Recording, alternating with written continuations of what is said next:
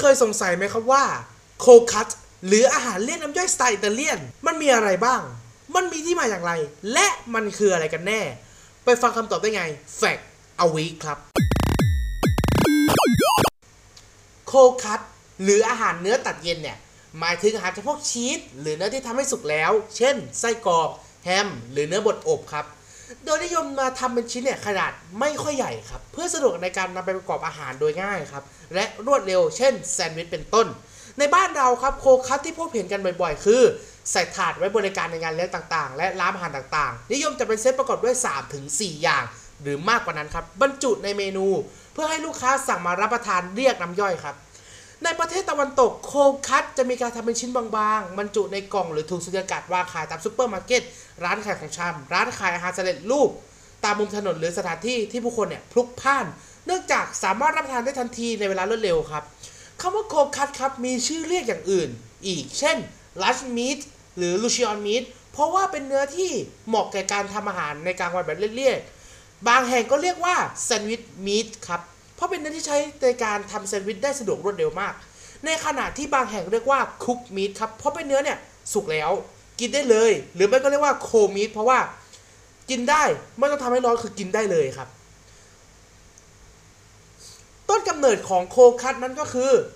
ด้วยอากาศที่หนาวเย็นครับทำให้ชาวยุโรปเนี่ยต้องหาวิธีถนอมอาหารสำหรับฤดูหนาวอันยาวนานครับ เพราะว่าถ้าเกิดเทียบกับบ้านไทยบ้านเราคือ บ้านไทยเราร้อนตลอดปี เอ้ยเกือบตลอดปีแหละ แต่บ้านเขาคือหนาวนานมากครับ เพราะฉะนั้นเนี่ยเนื้อสัตว์เนี่ยมันเลยกลายเป็นแหล่งโปรตีนและแหล่งพลังงานชั้นดีมากๆครับตั้งแต่อดีตครับ วิธีที่นิยมมากที่สุดคือ หมักเกลือ และนำไปผึ่งลม ตากแห้งเรียกว่า salted meat หรือ cold cut ซึ่งบ้านเราไม่ก็คือตากแดดเนี่ยครับแดดเดียวเงี้ยอะปลาแดดเดียวหมูแดดเดียวงี้อะเพราะต้องนำมาเก็บไว้ในตู้เย็นก่อนออกมาหั่นรับประทานเอง โดยเฉพาะในประเทศอิตาลีเอง นั่นถือเป็นประเทศที่มีหลักสูตรหมักสืบทอดมานานร้อยปีครับ เพราะเนื่องจากบ้านเขาจะขึ้นชื่อเรื่องของชีสหรือก็จะเป็น cold cut บ้านเขาขึ้นชื่อมากครับ เมื่อชาวอิตาเลียนเนี่ยอพยพไปอยู่ในประเทศต่างๆครับก็จะมี cold cut รูปแบบต่างๆเกิดขึ้น ต่อมาครับ cold cut กลายเป็นอาหารที่เหมาะสำหรับช่วงเวลาเร่งรีบ ประกอบไปด้วยชีสไส้กรอกแฮมเนื้อ รมควันโบโลญาเป็นต้นใช้สำหรับทำแซนด์วิชมื้อเช้า มื้อกลางวัน หรือรับประทานคู่กับการจิบไวน์เป็นช่วงเวลาสังสรรค์ บ้างก็นำประเภทขายตามซูเปอร์มาร์เก็ตชั้นนำอย่างที่ผมพูดไปด้านต้น ก็คือหลายคนจะรู้จักก็ถามว่าเบคอนเป็นไหมเบคอนเป็นหนึ่งใน cold cut ครับเพราะเขาสุกแล้วโบโลเนสก็เป็นครับ แต่ที่เราเจอก็จะมีเบคอนกับโบโลเนสเนาะที่อยู่ในทำท้องตลาดไส้กรอกก็ด้วยอะต่อมาครับเราจะมาพูดถึงเรื่องของ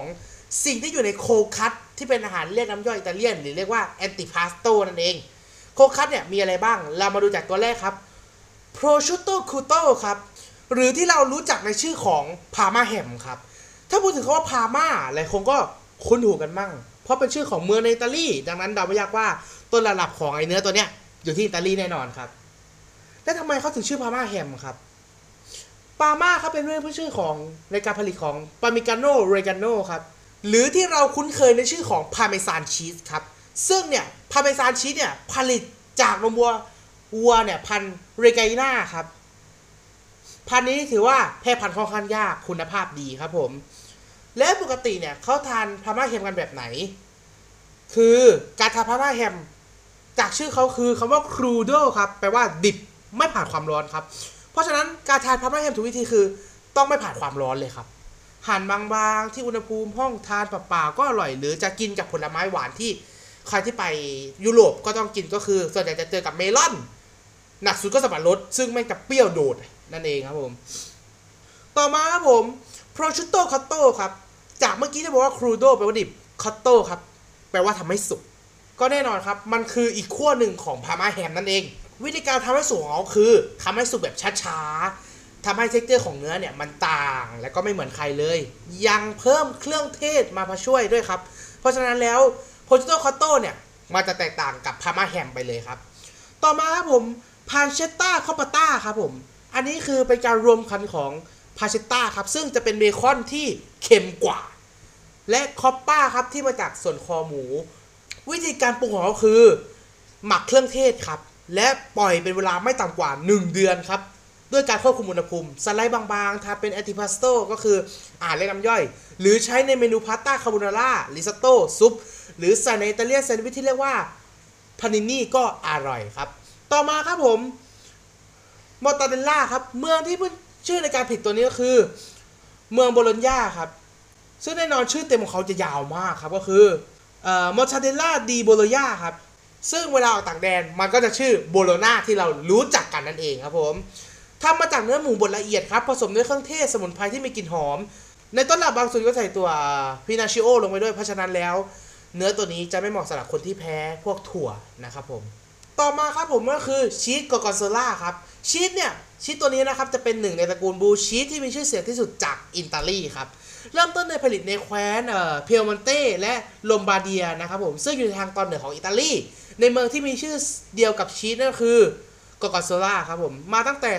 ศตวรรษที่ 9 ครับผม ถือว่าเป็น soft cheese ที่ผลิตจากนมวัวครับ แต่ความพิเศษคือมันจะมีความกรุบกรอบเล็กๆ ครับผม ตรงที่เป็นส่วนของราสีเขียวภายในตัวชีสที่มาจากการใส่แบคทีเรียที่ชื่อว่า Penicillium glaucum ด้วยนะครับ เข้าไปด้วยทำให้กลิ่นของมันเนี่ยแรงใช้ได้ครับ ชีสกอร์กอนโซล่ายังแปลงได้อีก 2 ชนิดคือ dolce ก็คือรสชาติเขาจะนุ่มนวลและมีความเข้มข้นมันของครีม อีกตัวก็คือ mountain ครับกลิ่นเขาจะแรงมาก และรสจัดกว่ามากครับเจ้าชีสชนิดนี้เนี่ยอยู่ในอาหารอิตาลีหลากหลายเมนูทั้งสลัดพาสต้าพิซซ่าและมันยังทำให้ซุปเนี่ยอร่อยขึ้นไปอีก จนไปถึงทำซอสครับทำขนมหวานและยังกินคู่กับพวกผลไม้สดอย่างแอปเปิลหรือลูกแพรก็เข้ากันไม่ใช่เล่นเลยครับ อีก 3 ตัวที่ผมจะไม่ขยายความก็คือ sun-dried tomato มะเขือเทศตากแห้ง black olive มะกอกดำและ cornichon ครับ แตงดองอารมณ์เป็น pickle แต่ไม่ใช่นะครับ เอาละครับก็ขอโทษในเรื่องของการอ่านชื่อที่ไม่ถูกด้วยเพราะมันเป็นภาษาอิตาลีและมันบางตัวที่ อ่านยากเป็นพิเศษเพราะเป็นชื่อทางวิทยาศาสตร์เนาะก็ยังไงขออภัยตรงนี้ครับ ขอขอบคุณข้อมูลจาก Copper ครับ และจากเว็บไซต์ Cooking at Casa ด้วยนะครับ ที่ให้ข้อมูลมาตรงนี้นั่นเองสำหรับนี้ครับผม ผมทีเชนันขอลาไปก่อน แล้วเจอกันตอนหน้ากับ Fact a Week ครับ สวัสดีครับ